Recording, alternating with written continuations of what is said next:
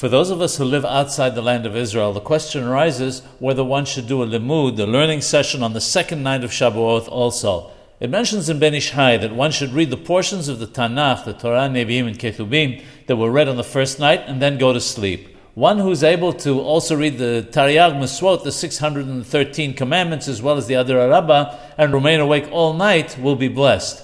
There's a famous story about Maran Yosef Karo, Alawa Shalom, the author of the Shulchan Aruch, who stayed up all night on both nights of Shavuot together with his Talmidim, and as a result had mystical secrets revealed to them.